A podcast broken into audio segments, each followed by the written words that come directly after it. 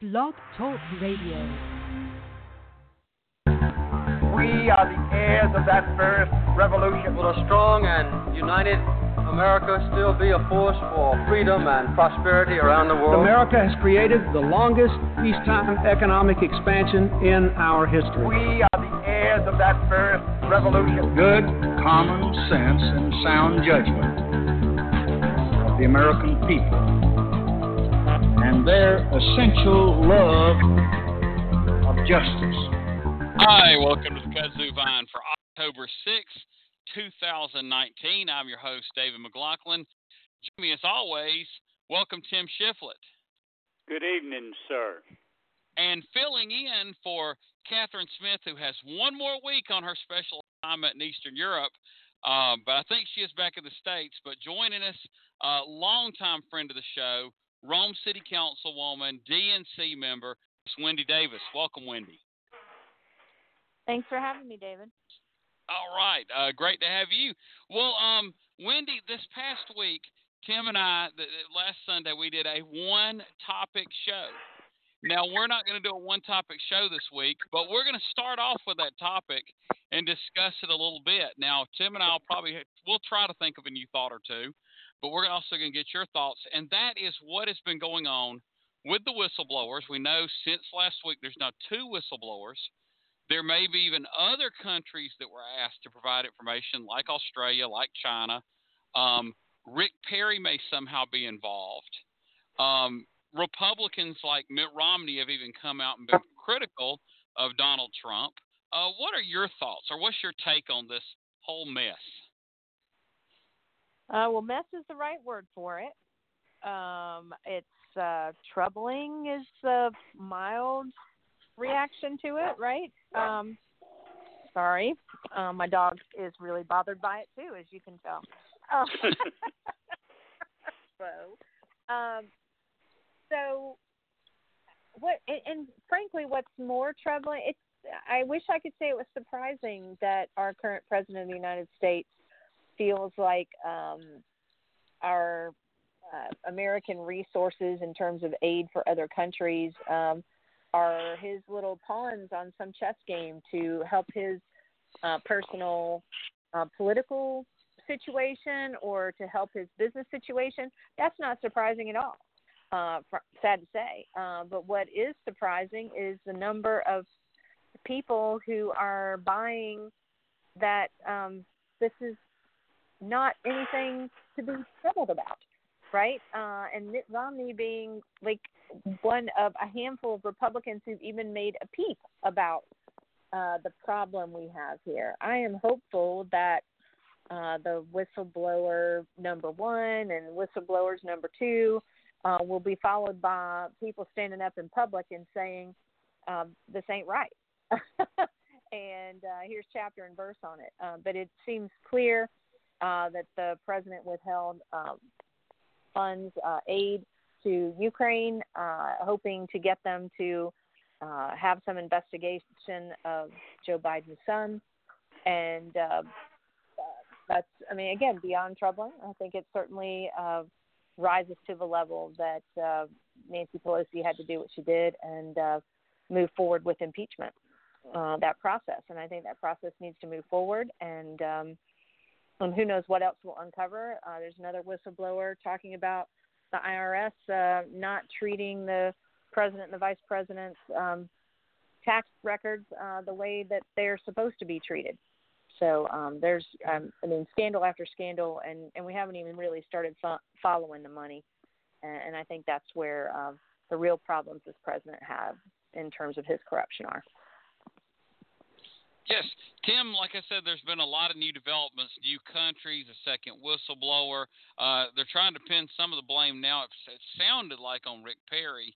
Uh, that was kind of a, and he's going to resign apparently in the coming week. They feel, and John Bolton may even be somehow involved. We've learned a lot of new stuff. Kind of what's some of your thoughts on this week's um, information? Well, the the thing about the second whistleblower certainly is interesting because apparently uh, the second person has far more, should I say, firsthand knowledge of events surrounding the call and and all the other things going on with it than than the original whistleblower did. Um, events are moving swiftly now, as you mentioned. House Democrats, of course, have have now issued a subpoena to the White House. And along with the documents request to Vice President Pence, who has, you know, we were talking about it, it looked like Trump was purposely trying to drag him into that last week. Well, it looks like he's succeeded, and now vice the vice president sent this thing up to his uh, eyeballs. Uh, another thing that we like to watch on this show is is polling, and support for the impeachment inquiry is climbing and quickly. A poll of polls now shows that for the first time, a majority 51% are in favor of the impeachment inquiry, and 44% uh, are opposed. Uh, historically, that is much higher than it was at this same point in both the Nixon and the Clinton inquiries. Um, so uh, I think it's the deal there where Donald Trump people either like him or they don't from the get go, and it don't take but three or four points for the polling to move uh, in one direction or the other to make a significant uh, difference. Get this, guys: forty-six percent now support removal from office, and forty-five percent are opposed. It was never that high with Clinton. It never got out of the low 30s, and it never got that high with Nixon until, oh, about a month before he resigned. Uh, so Donald Trump, I guess, is such a polarizing figure, plus the fact that he just very obviously has done something wrong here that everyone can see and that very few, except his most ardent supporters, can deny. And one final piece of polling Trump's overall approval rating ha- hasn't really changed through all of this. A lot to chew on. Yes. Um, Wendy, now just let's just look at the Republican Party, not Donald Trump, not Mike Pence, but Republicans that you know seemingly are going to have to try to have a political career after Donald Trump's gone. Um, how much damage do you think they're doing to their legacy and their? Well, I think I think long term, um, there. I mean, it's it's. I I can't see how it's anything other than a a black mark, a, a red circle. Oh my goodness, what happened to America here in the history book kind of thing. And the Republicans are going to have uh, nowhere to hide uh, because they have been complicit in all of this. And um, and you know you have um, you know the question now. You already had several Republican parties in states uh, across the country who had started uh, canceling their primary process uh, for the Republican nomination next year.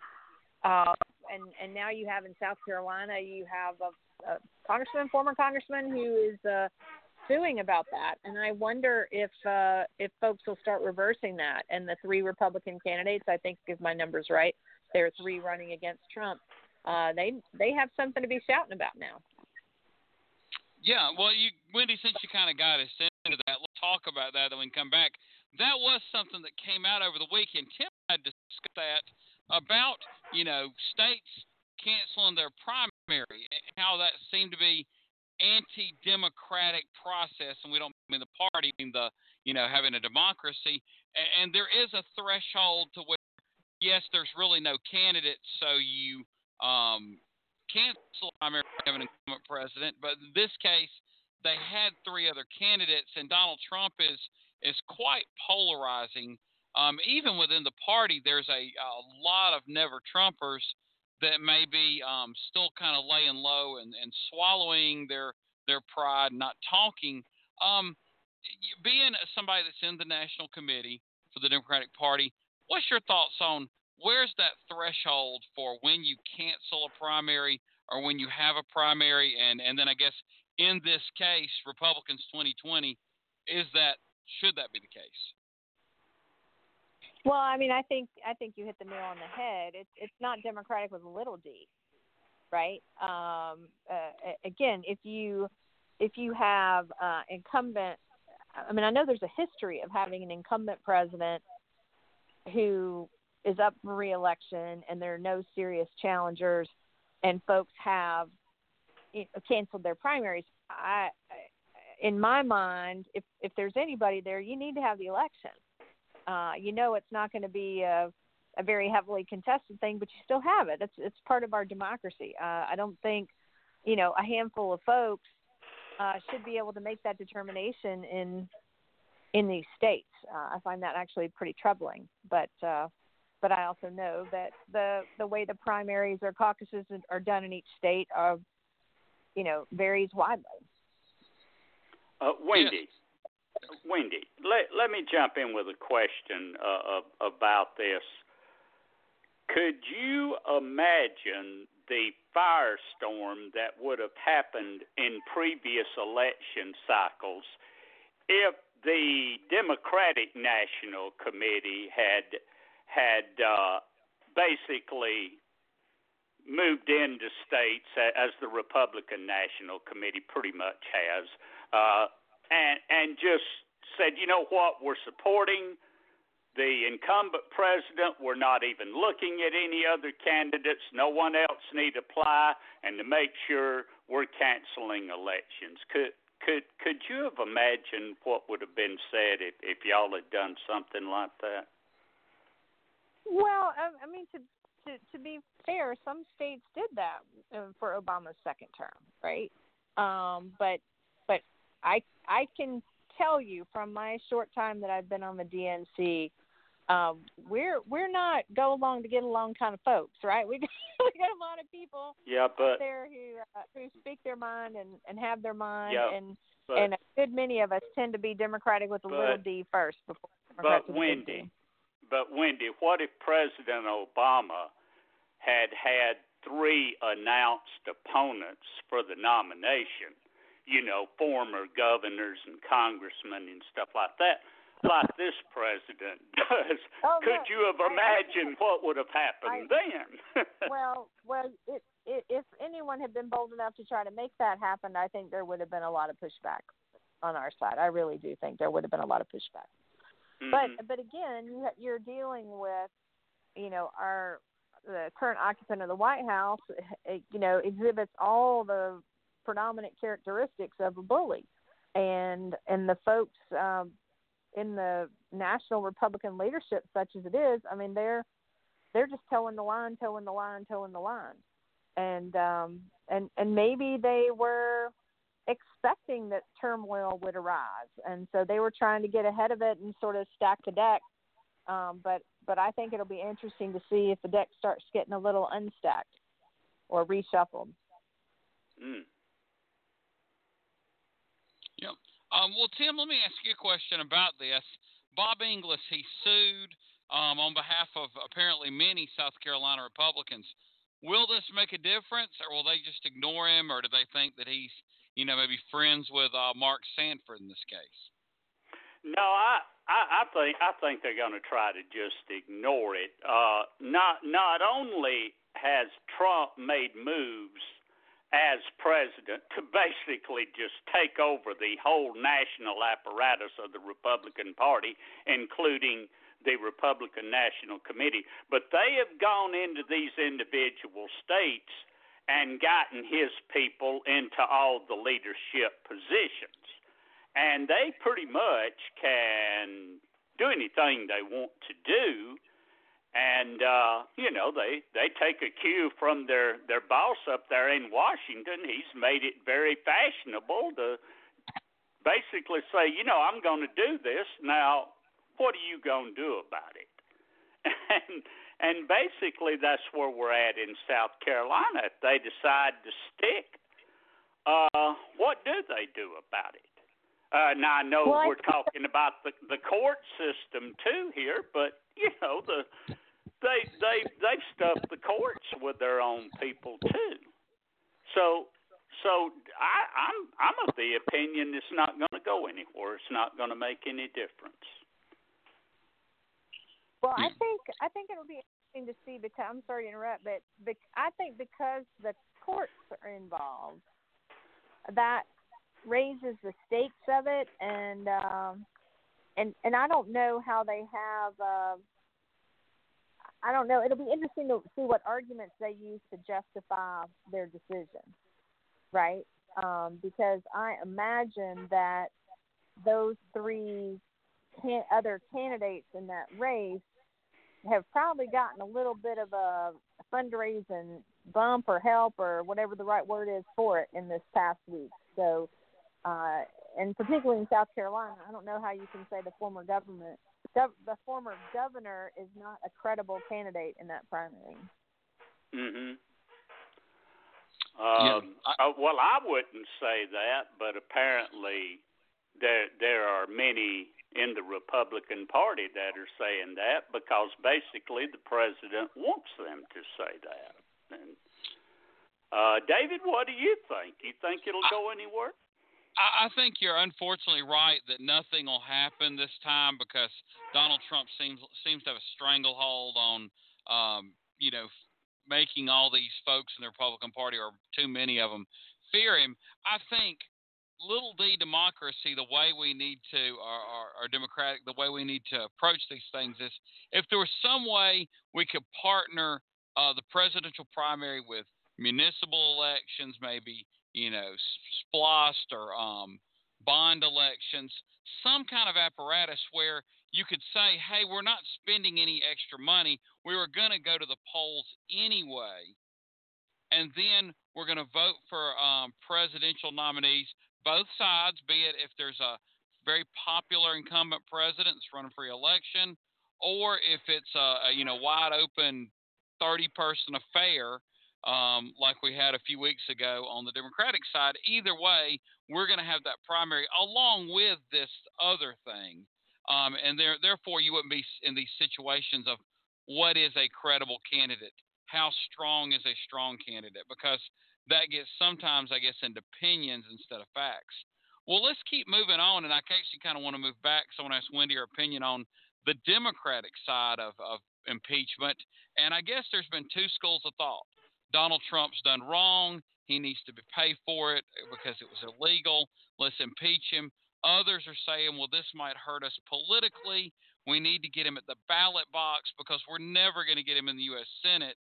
Um, so therefore, we have to, you know, kind of let his term play out and then win in 2020. Um, I understand both sides, and this is really before this latest, this latest, I think has become where it's just a preponderance. It's just too much um, to let it go. But eh, you being on the DNC, what are your thoughts of um, how Democrats will or should approach this?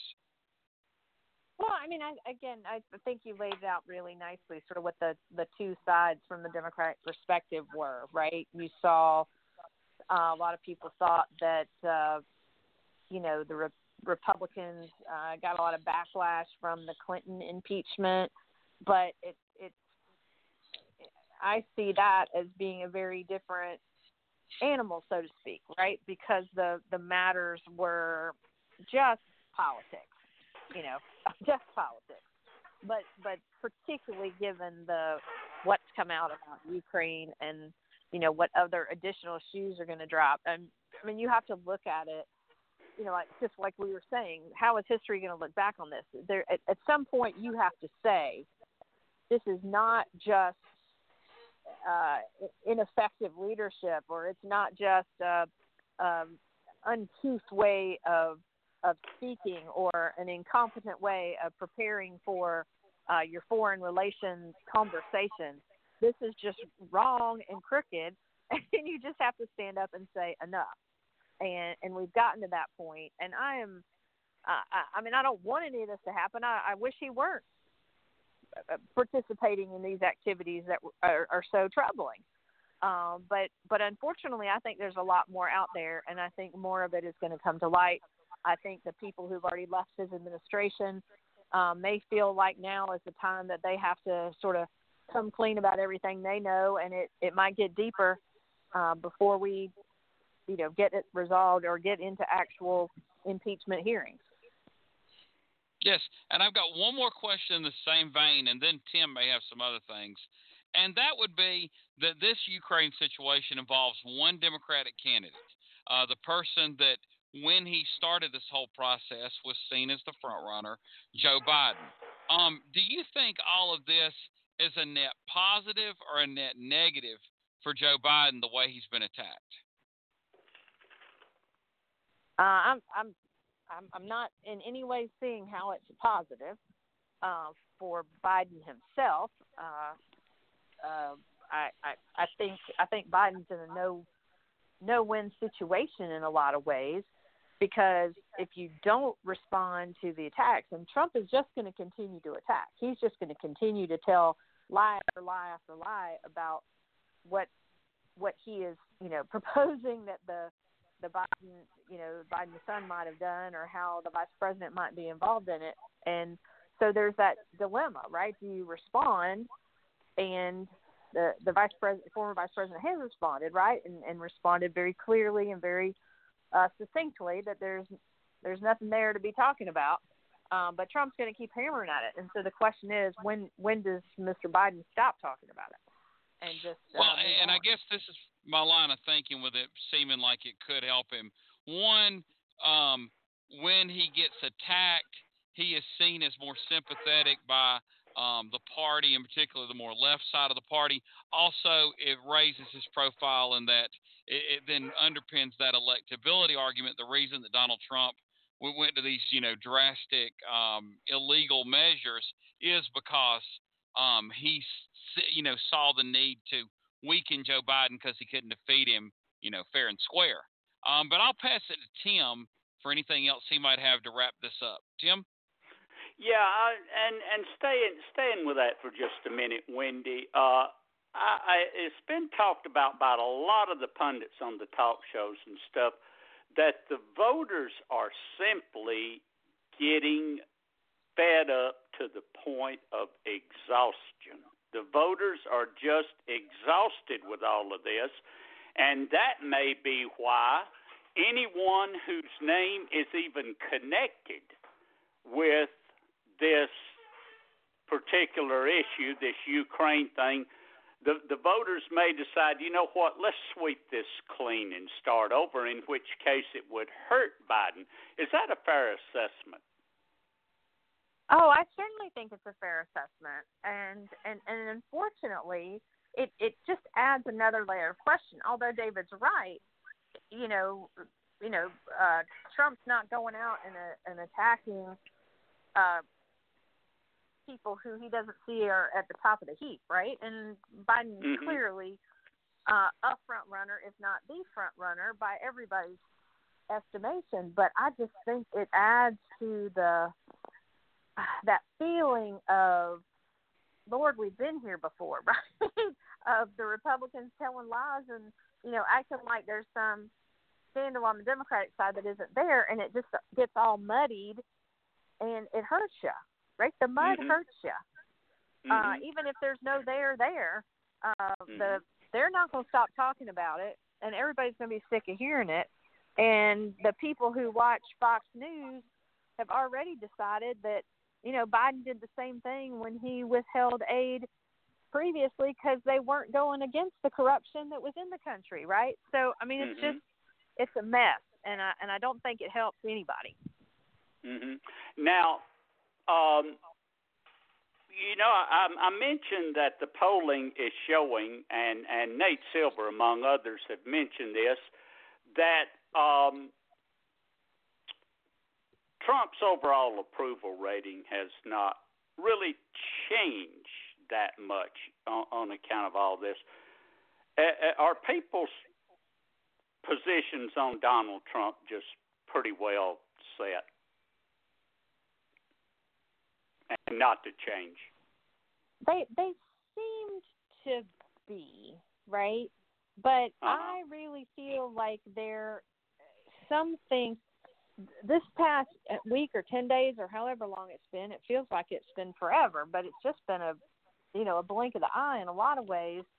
So many different things that have come out, right? So you have all this Ukraine scandal. You have uh, the stuff about the the snakes and the alligators on the in a moat on the border, right? You have shoot, just shoot people. Just go ahead and just shoot them, right? Uh, and and there are some people who are finally fed up with uh, that sort of uh, you know that cavalier. I don't care what the law is. I'm this is what I'm telling you to do, and I'm president. Do it. Uh, and there mm-hmm. are people who are are finally, I think, getting a little sick of that, and they don't they don't feel like that's how America is supposed to work. So you think there's still a persuadable middle in the country, a measurable, persuadable middle that could move in a significant way one way or the other, uh, depending on how this turns out. I I I, I do. I, I, again, I uh, two weeks ago I wouldn't have felt that way. Mhm. Oh yeah, things are happening in a hurry. that's for certain. That's that's all I got on this subject. Thank you, Wendy.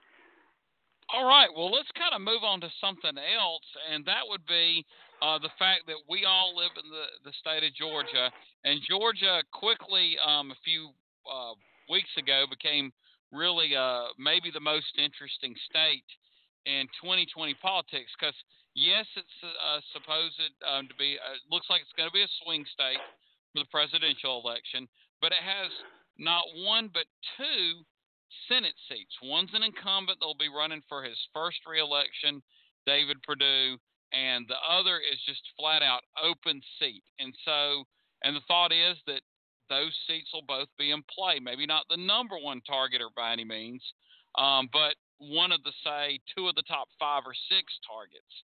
Um, Wendy, kind of give us your thoughts on first, I guess, how um, Georgia lines up, and particularly, I guess, David Perdue running for reelection? Well, I think uh, David Perdue might need to be worried about what's uh, turning for President Trump because David Perdue has been one of his strongest uh, supporters, apologists, you know, go-to guys for the president, and um, and he's not going to be able to hide from that in a minute, right? And uh, you know, his plan all along has been you know, I'm with Trump, I'm with Trump, I'm with Trump, and think that's going to carry him. You have all these farmers who are angry uh, because the aid was held up for so long uh, from you know the hurricane last year, right? It's it's there's a lot of bad things, and although a lot of people will say, and a lot of the pundits say, well, Georgia just thinks they're purple, they're really still you know kind of leaning red. Um, I I would say that you know there's they're not completely off base with that but i don't think david perdue on his own has connections to any part of the electorate other than the republican elite. And and i don't mean by voters. I mean like just party insiders right like dozens of people not hundreds or thousands of people um, you know, his strength is just that he's going to have an R after his name. And the question is, will that still be a strength uh, by the time we get to next November? Yes, and um, I, I guess you forget though that he was in charge of Dollar General, so those could be his people too, his uh his shoppers. Um, well, the shoppers, the shoppers don't know who owns the company, David. yeah, I know they, I know they don't. I say that in jest. Um, uh, since Dollar General's become so controversial, where they're opening so many stores and closing that everything else. Um, well, before we get into the other side of this with you, Wendy, I do want to ask Tim because we have yet to talk about this. Uh, other things have been on the plate.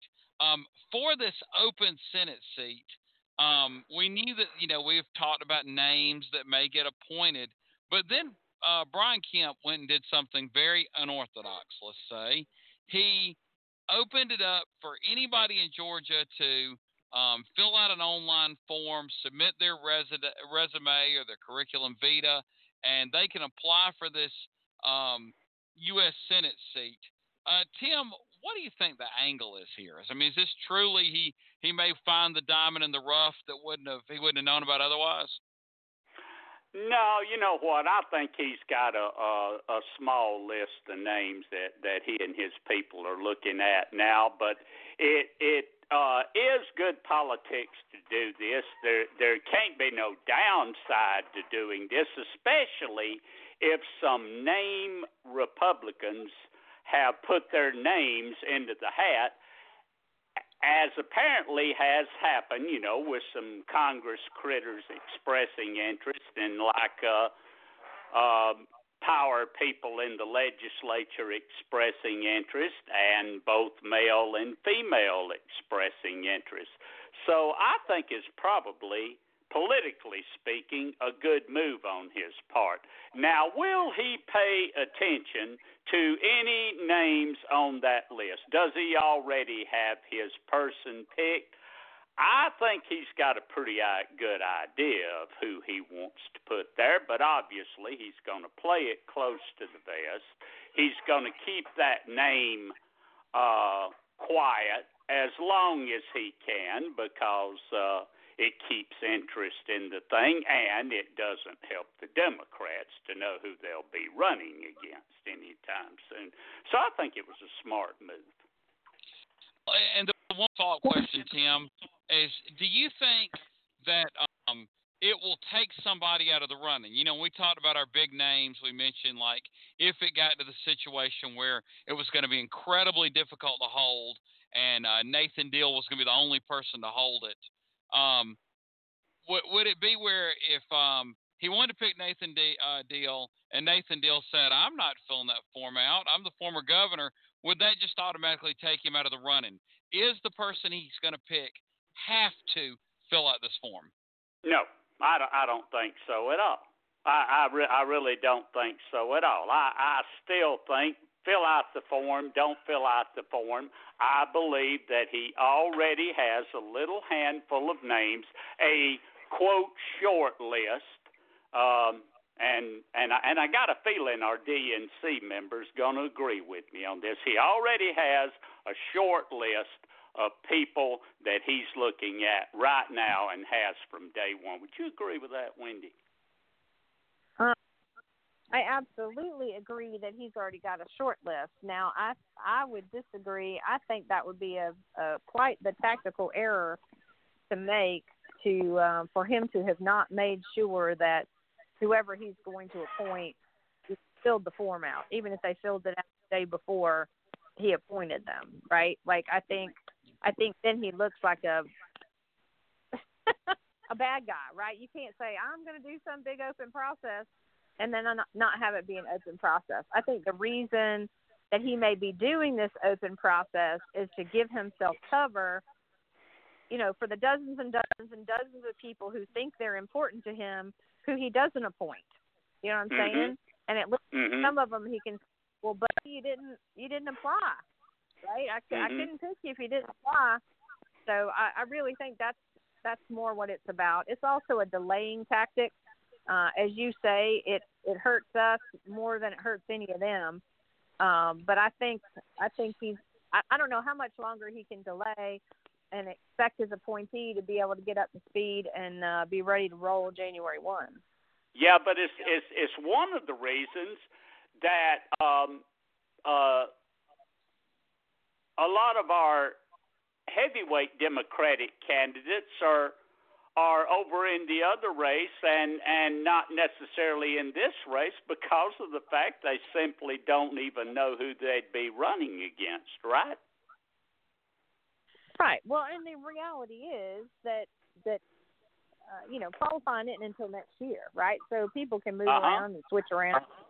Just because you have a committee that says you're running for U.S. Senate doesn't mean you have to run for one seat versus the other seat, right? So um, I think it'll be tricky for somebody to switch. But but again, his his delay is hurting us more than it hurts whoever he's going to appoint. Hmm. Makes sense. Yes. And I'd like to I'd like to say one more thing, David. Go Braves. Okay. okay. Yes, I'm so Braves. excited that him won. Uh, so it's now two to one. Two to Atlanta one. Bravos. All right. Um, well, I guess y'all need to timestamp this so people will know when we're recording. Um, well, another um, another uh, aspect of this, just in the past week, uh, I think Jan Jones, who's in the state's legislature, um, she's expressed her interest, and uh, Mhm. Newt Gingrich's daughter expressed her interest. And I I know with the case of Jan Jones that she, you know, made a point of, um, you know, it's probably about time that a, that a woman wins Senate, given that the first U.S. senator was uh, Rebecca Felton, and they hadn't had one since. Um, do you think Brian Kemp will look at Georgia diversifying, and that could not only be by gender, that could be by race, but do you think that he will um, pick a non-white male, Wendy? No. So that was that was short and simple. Did, Um, did, did you? I mean, I could expound on it if you want me to, but uh, yeah, I just don't. I don't. I just don't think they get it yet. Um, you know, I think a few pundits get it, um, but but they they do a the the party from the national level through the state level through you know even the the folks I see working at the more local levels they they do not look at uh, the women who are Republicans as people they need to worry about bringing into leadership. It, if they do, it feels just very token and not uh, not like they mean it, right? Wendy, why are they? Why is their hierarchy that way? I mean, why why why did they disregard totally the fifty five percent of citizens who are women, and secondly, the fifty three percent of white females voters who voted for Donald Trump? Why did they disregard them? Do you think? Uh, they're happy for them to get the work done. Uh, I mean, it's just a, I mean, it's a patriarchal system. I mean, our, I mean, our whole country is still a very patriarchal system, but their party is, you know, hanging on to it, clinging, clinging tightly, clinging tightly to uh, But- those uh, traditional roles and responsibilities. But it looks like even they could count, right? I mean, count heads. I, I well, just Tim, don't. if they could really, count, they would they would have been doing something to to reach out to voters of color, and and they have they have just doubled down, tripled down, quadrupled down on on racism and and stoking uh, racial tensions and divides and fears, and I mean that's their that's certainly the president's modus operandi. hmm But why don't they look at a county like Gwinnett County and say, you know what, that isn't working? Again, we're counting heads here. They've got to be able to look at these election results in our very state since 2006 and just see them getting closer and closer and closer. And they're starting to get just wiped out in the donut counties, and they're losing. es- especially uh, highly educated female voters in droves. I mean, I, I, I don't know. I, I'm a, I'm an old political hack, Wendy. I'm used to counting heads and the best way to do it and the best way to get that majority of heads and. I'm I'm scratching my head about this. I, I, I, I, it's a losing proposition, as you say, and and, and they still are pursuing it. Right. Well, I think that it's uh you know old habits are hard to die, and every you know you you might be uh no spring chicken, but you're a forward thinking person, and uh and you know what uh, my one of my favorite old jokes is if if you get in a car, you know if you want to go forward, you put it in D. If you want to go backwards, you put it in R. Right. Uh-huh. And that's just where they are. They're not uh forward thinking. They're not comfortable with progress. They're scared of this future that they see the power uh, being ripped away um, from you know the people who've had all the power, and uh, and that is you know a majority of you know Caucasian men, right? Hmm. Okay. Well, Wendy, it's kind of a setup to my next question. Um, I'll go ahead and tell you. Uh, the, about three weeks ago, we all came up with names we thought would be interesting, and I came up with the one that I thought would be very interesting for the Republicans, and that would be Ashley Bell, um, uh, someone who's probably in the early 40s, African American male, who actually supported Donald Trump in some fashion on some committee. Um, and that would be a way to diversify their party, and then knowing that that person would run for re-election in 2022 with Kemp on the ballot would be a way for Brian to look out for Brian.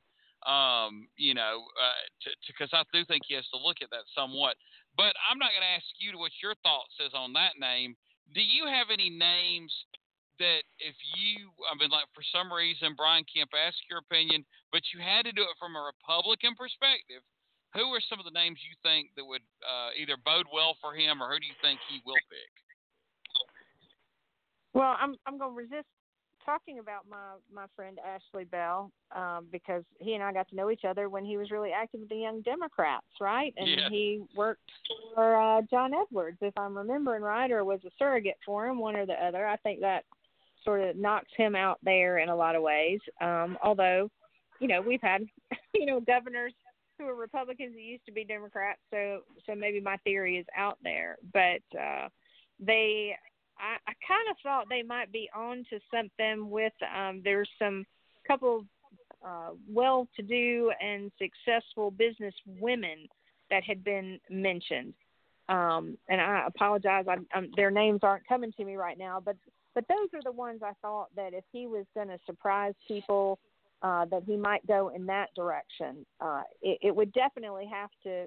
I don't see him picking um, any of the women who have been legislators because uh, again they haven't they haven't uh, even if they have titles they haven't been given power it doesn't seem within the the Republican leadership. So I don't I don't see him necessarily doing that. Um, uh, the su- most surprising thing he would do is if he picked somebody younger than himself right? Because he's sort of the the, the that next generation the governor is. Uh, now a lot of people were talking about BJ Pak, but I understand that BJ Pak took his name out of consideration and certainly hasn't applied. So, um, yeah, I mean, I'm. Well, it, it might be smart of him to do it for a long-term plan, um, but the reality is that whoever they pick uh, has got to be prepared, you know, to run a, to you know to stand up a statewide, uh, you know, twenty thirty million dollar race in less than a year, right? And and then turn around and do it again uh, for two years later, right? Well, well, Wendy, there's three ways he could go. He could choose a placeholder. He could choose a power name, someone like Sonny Perdue, Nathan Deal, somebody like that. Or he could go completely out of the box and surprise everybody with this bold, aggressive pick of the three choices, what what do you think the governor would be most likely to do, or do we have any way of even having a clue? I, I mean, again, I, I I think the the easy money, as the betters say, right, is to for him to get a same old same old, right, mm-hmm. or or find you know or find the next David Perdue, right, rich person uh, you know, everybody's in love these days with self funders because money is such a huge part of uh, these mm-hmm. statewide campaigns. So, so I'd be think more the power name then is the most likely scenario? I think whoever it is has to have a, a lot of money or a lot of resources, right? I mean, he might do something crazy and, you know, act like Newt Gingrich still lives in Georgia or something. You know, who knows? okay. I like that. Well, well, Wendy, let's get over to the other side of this thing. There's the um, occupied seat by David Perdue, and we have Columbus Mayor Teresa Tomlinson, Clarkston Mayor Ted Terry, uh, Sarah Riggs Amico, and Jon Ossoff all announced for that seat. And then in the open seat, we've only had Matt Lieberman, uh, son of Joe Lieberman, announce on that seat. Um, so I guess he's the only announced candidate uh, that entire Senate seat since the Republican nominee hadn't been picked. Um, give us kind of your thoughts on what the two primary races are shaping up like thus far, and if there's going to be any other uh, people to possibly look for. Well, I mean, I certainly think that uh, uh, there, you know, maybe more people who get in on the the Perdue seat, if you will, right, the full term seat. Uh, I think our um, uh, the Democratic side may be about set.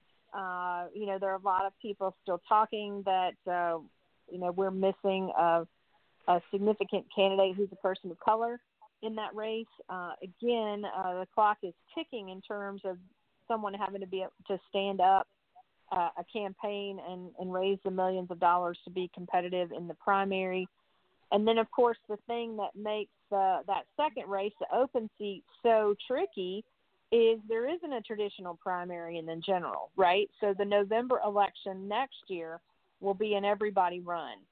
Um, so they won't go through the primary uh, primary process next uh, late spring, early summer, right? It'll just be everybody running in November. So you know the the question is does the governor pick somebody who is strong enough uh, that no up and comer says I could take them on, I could beat them uh, next year, uh, and and I don't think I don't think we I don't think anybody should count on that. I think so much is going to happen at the presidential level and with this impeachment stuff.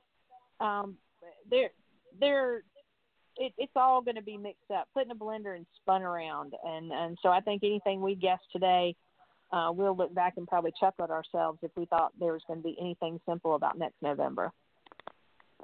Yes. Well, let me ask you one more question, and Tim may have some more. Um, if someone came to you and asked your um, advice, if they wanted to run, would they be better in in just getting everything put in place and then waiting to see what happens in that open seat, or should they just go ahead and jump into either the occupied seat with four candidates, or the unoccupied and five counting David Perdue, or the um, open seat that Matt Lieberman's jumped into? Well, I mean, I I I think we we've, we've got to have a longer conversation, right? It you know it depends on who it is, right? If it's if it's John Lewis, right? I tell John Lewis get in that open seat uh, win it, have uh, two years as our senator, and then retire with that as uh, as your last uh, as your last big piece of you know of your story of your heroic life, right? um, if it's if it's somebody who has not uh, ever run for office before, I'm to ask them all why don't they run for something close to home, right? Uh, I'm I'm not a big fan of people who've never run for dog catcher running for U.S. Senate personally. Uh, I, I think it's uh, there's a lot of learning you have to do about campaigning, and that's uh, the U.S. Senate campaign is uh, right there. Uh, there's there's not there's only really one other office that is more complicated uh, in terms of how campaigns go, and that's running for president. Yes, Tim. Anything else on this Georgia Senate race? One more question, uh, Wendy. Um, if such a personage as John Lewis did that, jumped into that open seat, wouldn't it then force the governor's hand to perhaps do something different with that seat than what he had planned to do to start with? Wouldn't it be smart for someone of John Lewis's stature if they were going to run to go ahead and get in there right now? Uh, no, I actually, I still think the, I think uh, because we know the governor has to make the appointment before the end of the year.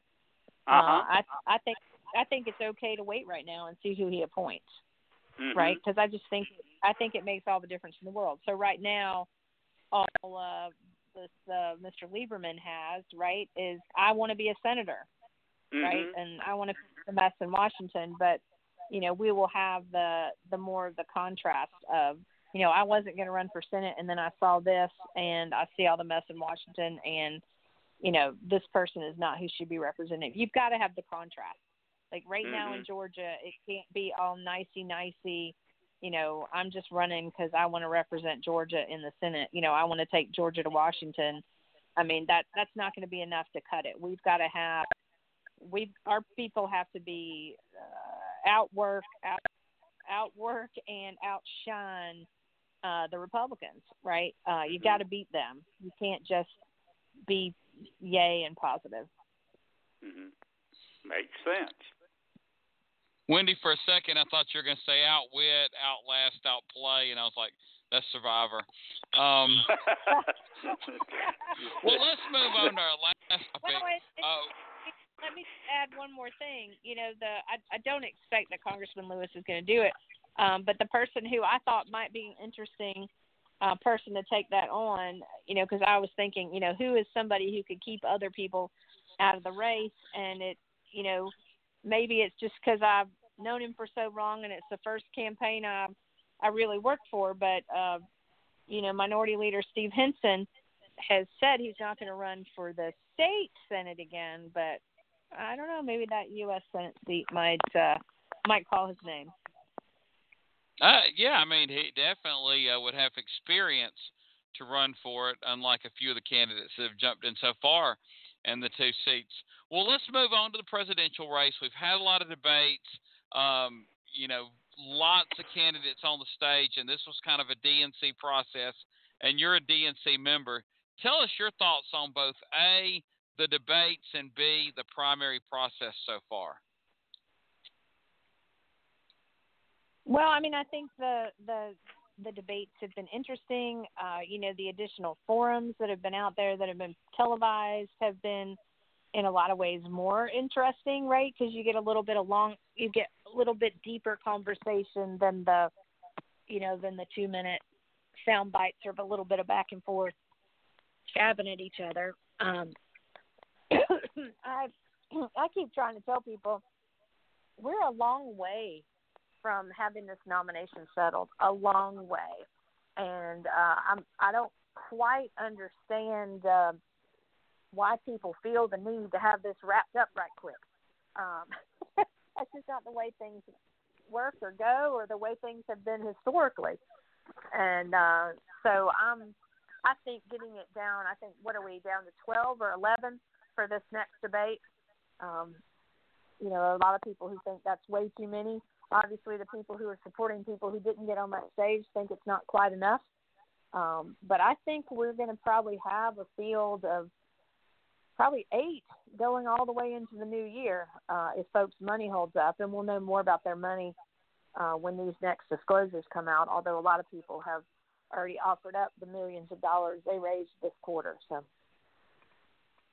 And it's funny Tim. because you know people think the DNC had a lot to do with this process, and the DNC, as in the chairman and uh, and his staff, had a lot to do with the process. Um, as DNC members, uh, the only real input we've had, you know, people we've made it clear that we wanted the process delineated early uh, so people weren't saying that the DNC had put their finger on their scale uh, to help or hurt anybody. And I feel like, um, you know, the interesting twist at the last DNC meeting, we had a big debate and, and battle and a big contentious vote about whether we were going to have a single issue debate as one of the official DNC debate about climate change. And um, and I was on the side that says, you know, how do we pick one issue over the dozens of issues that are of critical importance to the nation right now. And I think we have had forums that have dug into the climate change issues. Um, and and folks are addressing that. The campaigns are addressing that. Yes, Tim. Questions for Wendy about the debate process and then the general. I mean the race itself.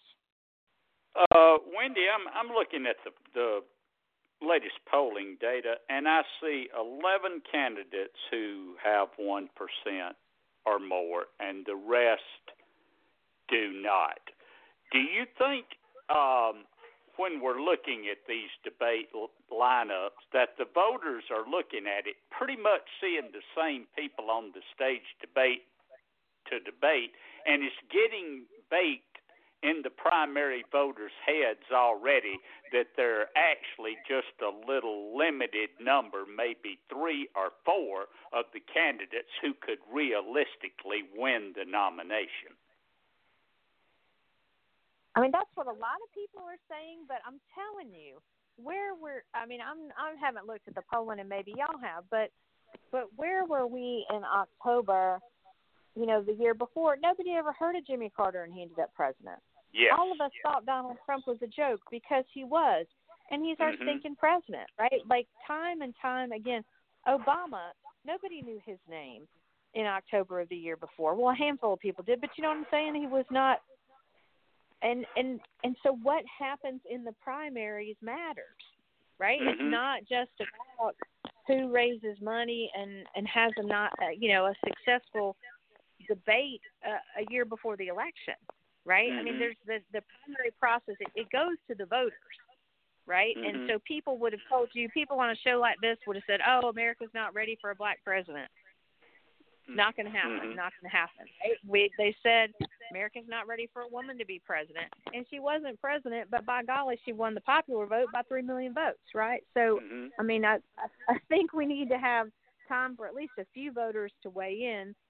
Uh, the the primary right now is about who's going to have the money to to keep a team together uh, to compete in those early contests and maybe be the surprise. Mhm. Okay. But this is an over by a shot, and and people are not remembering, right? The Republican Party, the reason that Trump was able to secure the nomination is because so many of their states are winner take all.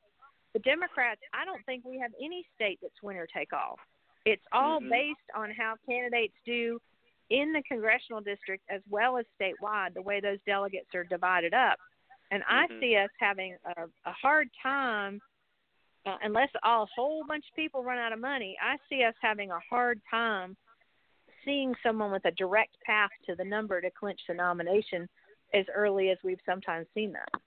hmm Now, uh, when they're on the stage, uh, we we know from from polling that we've seen that by far, even though these other issues are, are very noteworthy, and I'm glad our candidates are talking about them, but by far, the number one issue, and it's going to remain that, is Donald Trump, and and who is the person who can defeat him.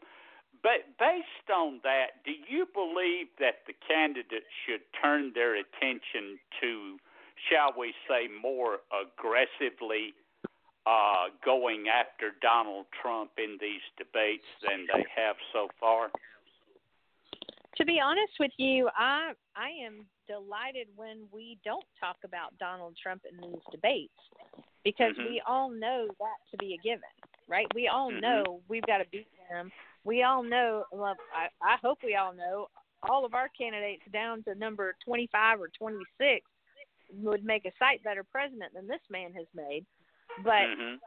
what we need to do is we need these debates to be having our candidates being able to share their clear vision for a their leadership qualities and b the particular policies that set them apart from each other right Mhm. and and their and their capacity to put those plans and policies and ideas into action Ah, that makes So sense it's like I'm really- I'm really intrigued by uh, Andrew Yang, right? Uh-huh. And this uh, this uh, what does he call it? Dividend, um, freedom dividend, right? Like I'm Mhm. intrigued by that. I don't think for a minute uh, he'd necessarily be able to deliver that, but but it's an Mhm. interesting thing for us to talk about, right? And I and I particularly think his his conversation about how jobs and our economy are changing uh, is a conversation we need to be having, right? So I'm glad Mhm. he's there for that. Do I think he's going to be the nominee? No. Um, but I think we've got to have some candid conversations uh, about the future and the kind of leadership it's going to take to help us with these transitions that are really just beginning in terms of how our the realities of our day-to-day lives are are going to continue to be impacted by technology. Mhm. and and the other side, of course, when when we are talking about some of these new issues are using the S word socialism, socialism, so, socialism. But I don't believe that old dog's going to hunt next year. Do you? Uh, I, I, I, I, I, oh gosh, I would love for you to be right, Tim, but I'm scared to death that, you know, they'd call you and me a socialist. Mm-hmm. right? Because uh, they're they're gonna the Republicans are not anchored by worrying about the truth. Uh huh. They off. Yes. Well, guys, um, it looks like we've kind of wrapped up an hour. Uh, Wendy, thanks for joining us tonight. Sure. Thanks a lot. Y'all have a good evening. Yeah. Good night, and until, guys. Until next week, it's been the Kudzu Vine. Night, everybody. We are the heirs of that first revolution. Will a strong and united America still be a force for? Lucky Land Casino asking people what's the weirdest place you've gotten lucky? Lucky? In line at the deli, I guess? Aha, in my dentist's office. More than once, actually. Do I have to say? Yes, you do. In the car before my kids' PTA meeting. Really? Yes. Excuse me, what's the weirdest place you've gotten lucky? I never win and tell. Well, there you have it. You can get lucky anywhere playing at LuckyLandSlots.com. Play for free right now. Are you feeling lucky? No purchase necessary. Void where prohibited by law. 18 plus. Terms and conditions apply. See website for details.